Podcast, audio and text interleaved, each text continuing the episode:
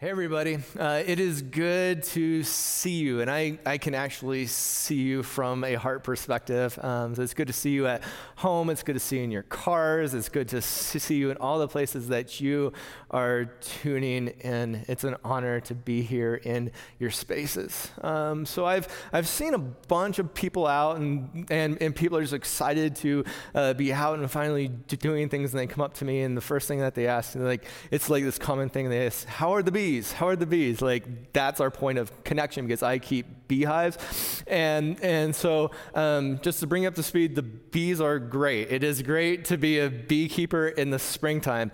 It is great to be a beekeeper in the springtime because the bees are actually like pretty happy. Um, the, so in the spring, uh, it is uh, this time that that a bunch of the bees they actually don't have a home. They're out trying to find a, a place to build their home. They don't have any honey because it's, it's super early in the season. And, and they are just out and they don't have anything to protect. They don't have anything to fight for. They don't have anything to be angry about. It's like spring, there's pollen, there's flowers, and it's beautiful compared to the bees in September or the bees in August. I enjoy being a beekeeper in the springtime. I absolutely hate being a beekeeper in September or August because who the bees are and how the bees act in September or August is a completely different experience than in the spring. Because in the spring, they don't have a hive. They don't have anything um, that they've built up. They don't have to protect anything, and they're not mad. But in the summertime, they've spent so much time b- busting their butt all summer long to collect as much honey and produce as much honey as possible. And they are sitting on pounds and pounds and pounds of, of honey gold. And so in September, going into a beehive, it is a terrible experience. The sound of the bees in the springtime, it's like this happy buzzing. It's so different than in September. It's like zip, zip, zip, zip, zip. In September, I have these headphones I put on and I, I play cl- classical songs so I don't go crazy at the sound of the angry bees because I start to get angry. Furthermore, they are just, they will sting you through your suit in September. But in the springtime, you don't even have to have on a suit because they are so content. And I was telling someone the other day, it was like, it's kind of like people. it's, it's kind of like, like there are uh, these times and these cultures of people that don't have a ton of things. And it's springtime, and they don't have anything to fight for or protect or, or to cause this separation experience from, or they don't have anything to be angry about. It's just like this heart of happiness and joy, generosity, hospitality, come and experience the bees type of thing. And then there are those people who have spent the whole summer building their empires. And to encounter those people, it's terrifying. And sometimes it would feel awesome to put on headphones so that you wouldn't have to encounter that. I feel like the space that has been created today, um, as, as far as, as people, um, as far as our culture, um, as far as politics, it kind of can be summarized by that. Uh, those two dichotomies of spring and summer, and this desire to, to almost find peace in between the two. Um, I've been talking to so many people um, who are just frustrated um, about the environment and they're frustrated about all the things that are going on with politics and, and, and how, how they don't know the place to belong. Do they belong over here or do they belong over here? And, and COVID and, and all the other things that are happening as far as people groups and how does this fit into our politics? I'm going to offer you a bit of freedom here and say before anything gets to the point of politics, before any conversations get to the point of politics, before any of our hearts get to the point of having to, define the place you belong in politics or, or public perspective, the conversation of the church, the conversation of Jesus, is always the first place of belonging to the sons and daughters of God.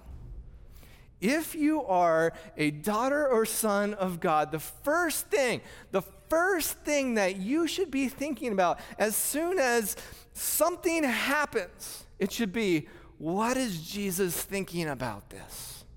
What is Jesus doing in this? Does Jesus see this? Of course, he sees this. So, how is he posturing himself? How do I posture then my heart in Jesus and what he is doing? Because that's where the buck stops. Everything is an issue of Jesus before it's an issue of anything else. And today I'm coming at it from that perspective. It's the, the issues of Jesus, the things that he cares about, the thing that causes his heart to go pitter patter, should cause our hearts to go pitter patter too. And the things that causes Jesus' heart to be angry should cause our hearts to be angry too. And the things that Jesus does to create peace should be the things that you and I do to create peace too. Because the story of the gospel is this experience of peace in the chaos. And that that's like the story from the beginning. It's peace in the chaos. And if you are feeling as if things are chaotic today, good for you because you are right. Things are chaotic and frustrating and confusing. But this is the place that Jesus begins the story, ends the story, and creates all this space in between for his people to thrive. Here it is. So, our first passage today is going to come from the very beginning of the Bible, like the very beginning of the Bible. Genesis, Genesis 1. Here it is. In the beginning, God created the heavens and the earth. Now the earth was formless and empty. Darkness was over the surface of the deep, and the Spirit of God was hovering over the waters. And God said, Let there be light. And there was light. God saw the light was good, and he separated the light from darkness. God called the light day, and the darkness he called night. And there was evening, and there was morning the first day. And God said, Let there be a vault between the waters and separate the water from water. So that God made the vault, separated the water under the vault and water above it. And it was so. All right, so, so from the beginning, and in the beginning, God created the heavens and the earth. And this was what was first. It paints this picture, the beginning of the, the Bible paints this picture that God hovered over the sea of nothingness. Okay? And, and, and, and to uh, the, the people in ancient history, the symbol of, of WATR is the symbol of chaos. It is like the symbol of fear. It's the symbol of the unknown. It's a symbol of something that back then killed a lot of people. And God's Spirit was hovering over it and taking a survey of the chaos. There's something just simply in that that says, God has got if culture today feels kind of like chaos, picture God hovering over it, taking a survey of all the things happening. If our hearts feel like chaos, picture God hovering over your heart, taking a survey of it, saying, God's got this. Then what he does, he just doesn't got this. He says, I can do something with this. So God is hovering over this void, this chaos, the oceans of the deep before the oceans ever existed because they were all combined in disorder. And as he's taking the survey, God says, I'm going to break it. The term separation also means breaking. And so he takes the, the, the darkness and he takes takes honey light because before they were combined so neither of them existed and he broke the two apart and he separated it so there is d- d- darkness and so there is brightness. He broke it into creating the space in between for, for order to exist.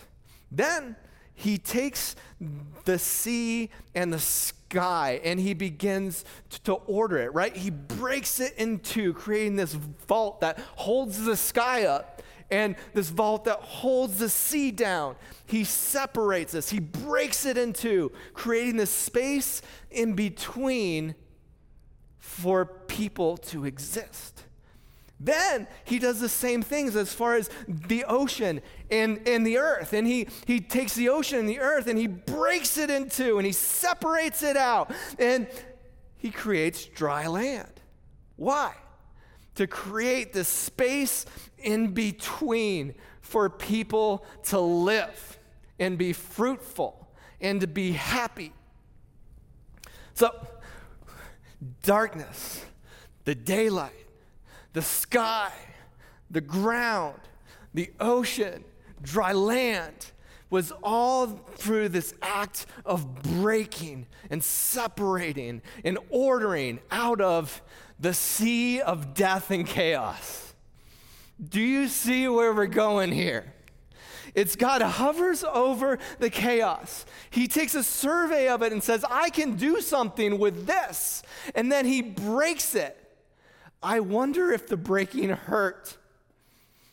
And he breaks it into creating spaces in between for people and animals and habitat to live. If I had been trying to do a sermon on hospitality, I would probably begin here and say that, that the ultimate hospitality is this act of breaking because God is creating the ultimate home and the ultimate experience for people by separating chaos, by ordering chaos, and saying, This is the truth and this is where you belong through this act of breaking.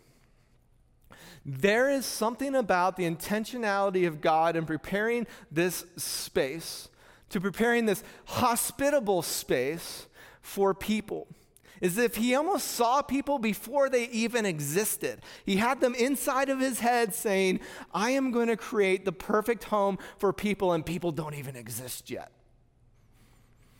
I'm curious if that's how he felt about the church, too.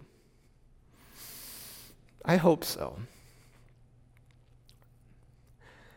There is something about the heart of hospitality and the heart of God that hospitality is not just simply inviting someone over to your house and preparing food for them, but it is almost this fullness, this full expression of generosity, and this preparing a place, an environment for people even before they step in the front door.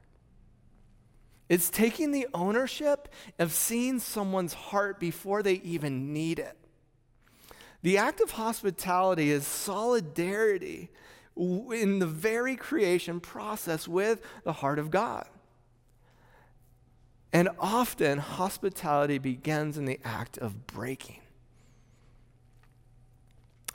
I had this experience a couple summers ago. I took Zion uh, to the X Games, and um, the X Games, it's uh, you know like this this um, alternative sports competition, and um, half of the experience was done, done outside, and it's during the summer, so it's like baking hot. And then half the experience is then in the inside, and there are thousands of people, and it is truly chaos. And so, um, so, so, during this time, uh, he had this like the, the event that he was dying to go to, but I couldn't find it in the brochure. And and I couldn't find the space that the both of us were intending on going. But he's like, Dad, it's going to begin. It's going to begin. We need to get there. We need to get to the half pipe. We need to get, you know. And he's just like, Dude, I don't know what. And he's like, Go ask for somebody. I I do bad at talking and talking to people I don't know, and it creates this anxiety for me. And so he's like, Just go ask somebody. And I'm like, I don't want to ask somebody. And I'm holding up this map and trying to find it. And he's like, Dad, it's just about to begin. And and so I'm like, okay, I'm to swallow it. I'm just to ask somebody. And so, so I go up t- to this girl who's probably in college and she has this thing on that says, How can I help you? And I, I go up to her and I said, Hi, I'm trying to find, you know, the half pipe quarterfinals and blah blah blah. I don't know where. And and so I'm like, and I'm just trying to explain, and she's smiling at me. I'm at the X Games, okay? Like the, the, the X Games, like people are cool. Um, they're they're trying to, I don't know. Like it's this different culture. It's, it's, I would expect the opposite of this heartbeat of hospitality, I think. And so, and, and so, so, I'm talking to this college girl, like, I, I gotta go here, the half pipe quarterfinals, and I'm like explaining, and like, here's my son, and he's like, eh. And so, and she goes, oh my gosh, it's all the way on the other side, and you're in a wrong spot. I'll take you there. and I was like, what? And, and she pulled out her, her thingy. And this is just my son and I. And he's not even competing. And I, I mean, like, and she's like, I'll take you there. And she calls this thingy, and a golf cart pulls up, and she says, Hop in. And she turns on the beep, beep, beep. And, and so, so she and I and my son's I are going, and, and going through this crowd. The crowd is like separating for us creating a space in between. And, and we are going for it. And she speeds up and she's, and I felt like a celebrity. It was really incredible. I felt like a celebrity in a place I was not. I felt like I belonged and I was elevated up in a place that I really didn't belong. And she is taking me to the half pipe quarterfinals. And, and so, and, and, so she's taking us, and we get there, and it's about to begin. And because she's in this golf cart, it was like this grand entrance, and it was kind of like kind of scary, actually. Like, hey, you know. Anyway, so so we're going up, and she takes my son by the hand, and she takes us to the very front, to the point that, that the both of us, as the event is happening, got on ESPN two going like this. Um, so going from this place of like profound, I'm lost. I have nowhere to go. This is chaos. I feel insecure. I don't want to talk to this girl. And, and th- then having my son saying, Dad, Dad, Dad, Dad, and going, okay, I'm broken. I don't know what to do. Help. Then to have the experience flipped completely by someone who understood hospitality. I will take you there. I'm not just going to explain to you how to get there, and it's really complicated, and oh my gosh, it's oh my gosh, it's all the way on the other side. I will take you there and I will get you a chariot and I will take your chariot all the way to the front row and I will put you on ESPN2 so all your friends at home can see you on TV. I experienced something about hospitality in that moment that's going to be with me forever. It, there was this total shift from feeling insecure, from feeling like I don't belong, to uh, I not only belong, but I'm the poster boy of this event on ESPN2.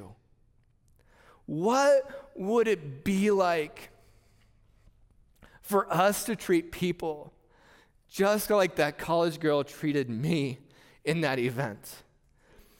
Being people who see hearts and say, Oh, I'll take you there. Being someone who sees insecurity and said, Oh, oh my, I'll take you there. Being someone who has the time, the generosity, and the capacity to be side by side with people and invite them into spaces that you are most proud of. That's what Jesus did. I mean, like, consider the story of the feeding of the 5,000. Okay, here it is. Let me read it for you. As evening approached, the disciples came to him and said, This is a remote place, and it's already getting late. Send the crowds away so they can go to the villages and buy themselves some food. Jesus replied, They do not need to go away. You give them something to eat. We have only five loaves of bread and two fish, they answered. Bring them here to me, he said. And he directed the people to sit down on the grass. Taking the five loaves and the two fish and looking up to heaven, he gave thanks, broke the loaves, and he gave them to his disciples and gave them to the people. They all ate and were satisfied, and the disciples picked up 12 basketfuls of broken pieces that were left over. So here's a story of Jesus. Breaking the idea of hospitality happens in homes. It can't happen in homes, but Jesus was one of the most hospitable pers- people on the face of the earth. He was God, and he was homeless. And so he created places of hospitality for people everywhere he went. In fact, in the story of the feeding of the 5,000, Jesus had been followed by people. I don't even know if he was intentionally trying to gather crowds. He was being followed by people, and he takes them to a place that the disciples say is remote. Why? Because that's where God typically takes his people remote places. Think about the beginning of the earth. Think about our hearts. Think about this situation today. Think about the chaos. Think about the remoteness. And Jesus goes to this place that is remote. And the disciples are like, yo, okay, the sun is going down. There is a ton of people here. It is time to quit talking, Jesus. The sermon is over. They need to go. The disciples believed they had been practicing a heart of hospitality because they are thinking about the crowd and their best interest. They are thinking about everyone's getting hungry, send them away. Right? I mean, like, this makes sense. It's time for everyone to go home. They all have homes. And Jesus, in this place that is remote, almost finds value in this place. He says, Don't send them home. Don't send them back to the places they're comfortable right? Like, like this is the thing that's happening. Why is it so important at the end of the day for these huge crowds of people to stay here? Because after the end of this story, he doesn't actually do any more sermons. He leaves. But he says, No, do not send them home. And then he points at the disciples and he says, You feed them as if Jesus was going to teach them a little bit about hospitality. But the disciples had this idea of hospitality that hospitality belongs in homes. Send them home.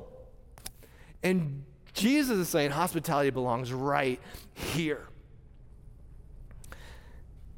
And he gets this bread and he gets the fish and he takes the bread and he offers it to heaven and he breaks the bread. He separates the bread. And in the separation process, it creates a multitude of bread.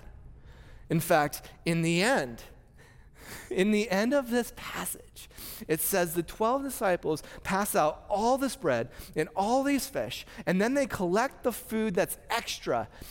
And here's how the Bible describes it they pick up 12 baskets of broken pieces.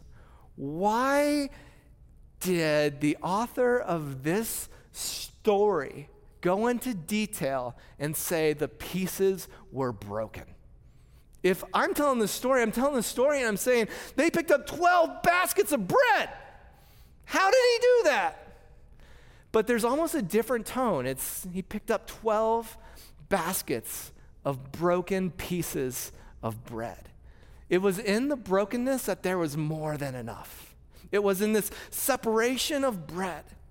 You know what I mean? It's in the separation of bread that caused this abundance to happen. Lots of broken pieces come in separation, and lots of bellies are full. It spoke to the physicality of people. They were sitting on the grass. They were being fed. They had a desire to be together, and Jesus had a desire to be with them. Just like all of us are like dying to be together. I am dying to see you face to face. I am dying to break bread. It, it, I'm, I'm dying. I love you guys so much. And this is what we all want. There is this desire to congregate, to be together, to sing together, to eat together. And this is what is happening in a remote place. Praise God for remote places. Praise God that those people didn't go home and seek after comfort. They were there as the sun went down because there had been a sun and there had been a moon because there was a separation from the beginning. The places in between. Our church is doing on June the 20th something very similar. There is this desire for us to get together. There's this desire for us to congregate. And so there's going to be um, this, at the same time, in tons of different spots and homes and households, our church is going to be holding a barbecue or 50 barbecues or 100 barbecues. And our, our challenge simply is if, if, if you are someone who is, is dying to sh- be a part of this hospitality movement and, and hitting the pause button on the chaos and, and creating a space in between all the things that haven't been done and all the things that have to be done. And you say, I am going to do a campfire and a barbecue. I'm going to invite people over and say, don't go home. God has something for us here tonight. Um, that's our goal. So on June the 20th at 6 30, our goal is, is that as many people and as many homes as possible hit the pause button on the chaos and celebrate who God has built us as a family and as a church and daughters and sons of God. Um, and so if, if, if there are people that don't have a group to go to, feel free to call the church and say, I don't have a group yet, but I am I am dying to see people and be a part of a family and a community, and the church is going to hook you up. It'll be awesome. Because our physical hearts of hospitality are being seen by others and seen by God. And on June the 20th, our goal is to begin to just sit in that. But the thing is, is hospitality just simply is not a physical thing. Hospitality is, is like a heart thing. And so much of the Bible in hospitality, this idea of hospitality goes beyond just feeding people, or it goes beyond sitting down across the table from someone. And so for, for tons of people today, especially who are at home and they can't go out, there's this desire to show hospitality to people, but, but how do we do it? Consider the Apostle Paul, who spent almost all of his time alone. I mean, consider Paul. He is one of the most hospitable people in the Bible, and he does that. He shows hospitality simply by putting pen to ink. He does that by sitting in a place and he's thinking and praying and considering other people. Everything that Paul composes, everything that, that that's in the Bible, like, like each book of the Bible that Paul has done begins by him saying a prayer. And it's not just this hypothetical prayer, you know, God, we thank you for today type of a deal. It's this prayer that whoever he's, he's doing his thing to, um, he says, I see you. And here's the thing that you're going through. And here's the here's the issues, and here's the problems, and here's the chaos, and, and here's your pain. I see you. And my heart for you is that boom, boom, boom, boom. I see you. That is hospitality. It's hospitality because it performs this act of showing other people that they are seen. So consider how Paul says this here to the Corinthians. Praise be to God the Father of our Lord Jesus Christ, the Father of compassion and the God of all comfort, who comforts us in our times of trouble, so that we can comfort those in any trouble with the comfort that we ourselves receive from God. For just as we share abundantly in the sufferings of Christ, so our comfort abounds through Christ. If we are distressed, it is for your comfort and salvation. If we are comforted, it is for your comfort, eh, which proceeds in patience, endurance with the sufferings we suffer. And our hope is for you is firm because we know that just as you share in our sufferings, so also you share in our comfort. What is going on? Jesus is talking, the, or Paul is talking to the Corinthians, and he's saying, if you feel hopeless, good for you. If you are suffering, good for you. If you are feeling chaos, good for you. Because think about how this is going to empower you to show hope to everyone. Think about how this is going to empower you to bring comfort to the people that don't have comfort. Think about good for you. Because I know, like Paul's saying, because I know you have Jesus. Because you have Jesus and are experiencing hopelessness, you get to show everyone how you have hope. So good for you. Good for you if you are suffering, because I know you have Jesus. And if you have Jesus and are suffering, good for you, because you get to show everyone how you and Jesus get suffer together and bring hope. Good for you. If you are experiencing chaos, good for you, because you have Jesus. And you get to show everyone how Jesus navigates chaos. Good for you. That's what Paul is doing. He is talking to a people group who is experiencing persecution, hardship, anxiety, uh, just total darkness. And he's saying, I see you. And you are so lucky because you have Jesus and these people do not. And you get the opportunity to bear the testimony of the Lord Jesus Christ to all of these people who need hope, who are hurting. Good for you.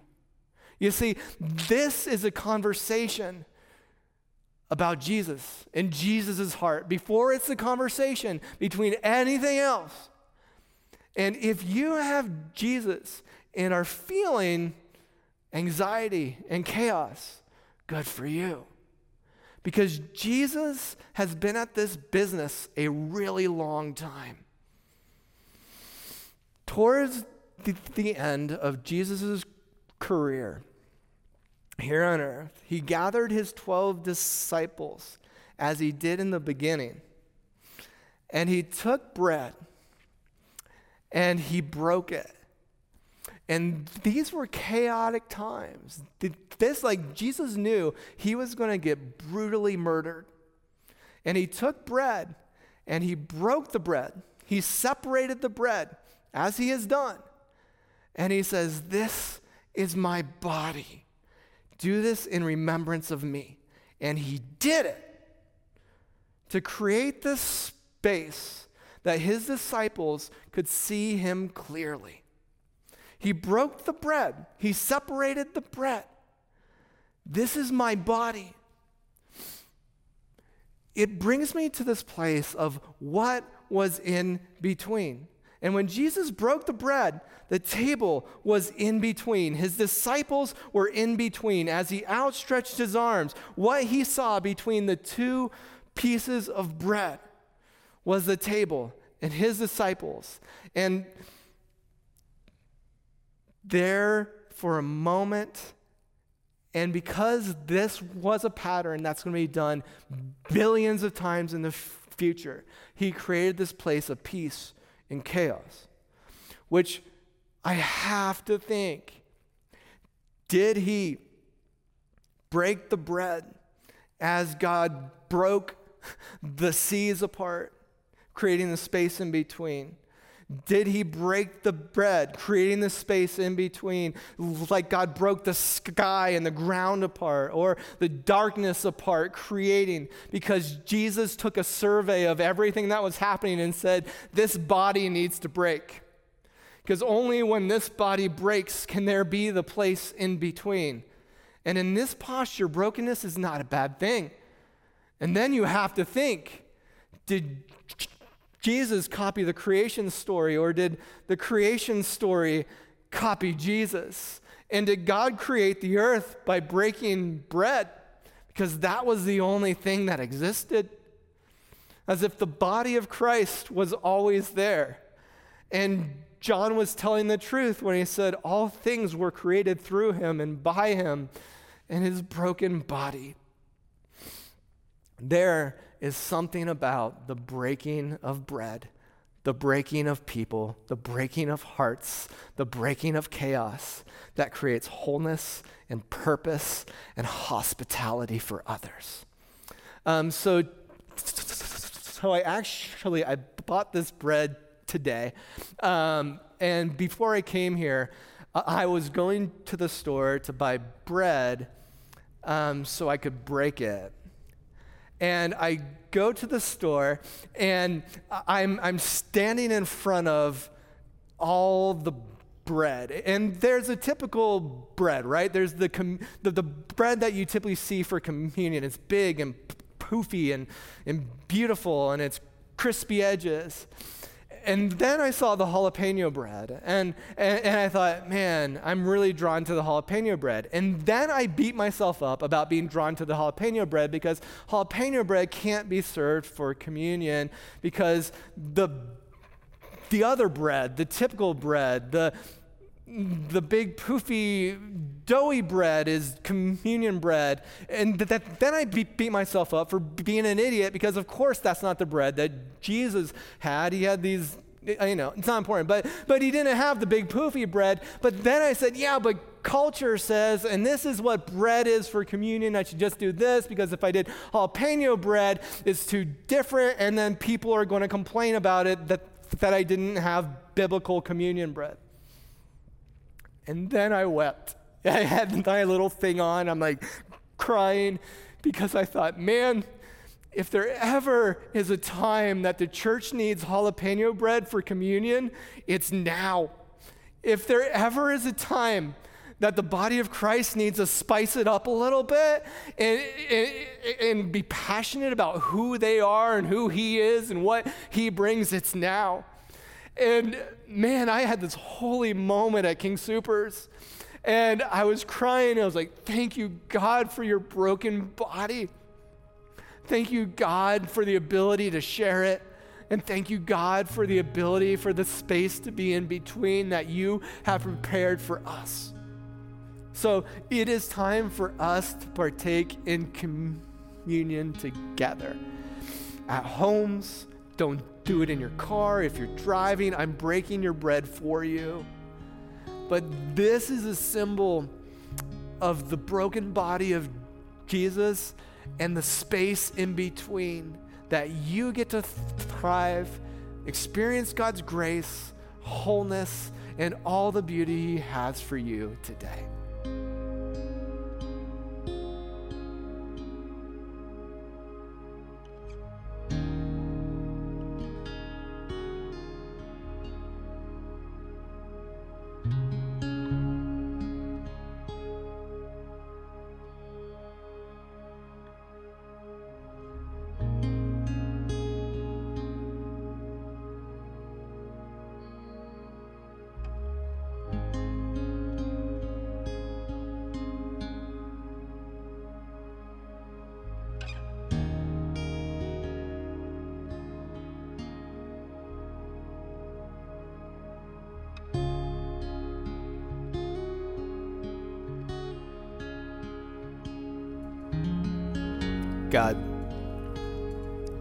Thank you that you are a God who is not only comfortable in the chaos, but you are inspired by it.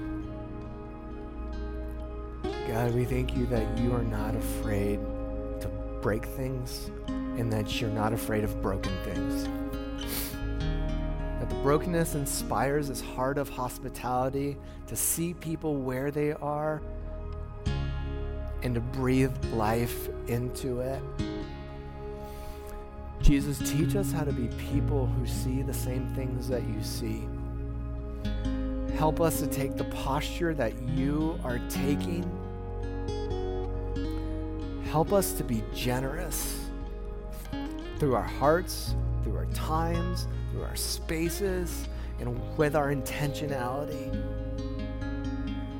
Lord, grow a heart of hospitality inside of us, copying you and the great plans that you have. Jesus, we thank you for your heart and that you have prepared a table for us. Help us to prepare a table for each other and for others who aren't here yet because you seem to be a God who sees people before they even exist. Help us to have that same heartbeat. In Christ we pray, in Christ we proclaim. Amen.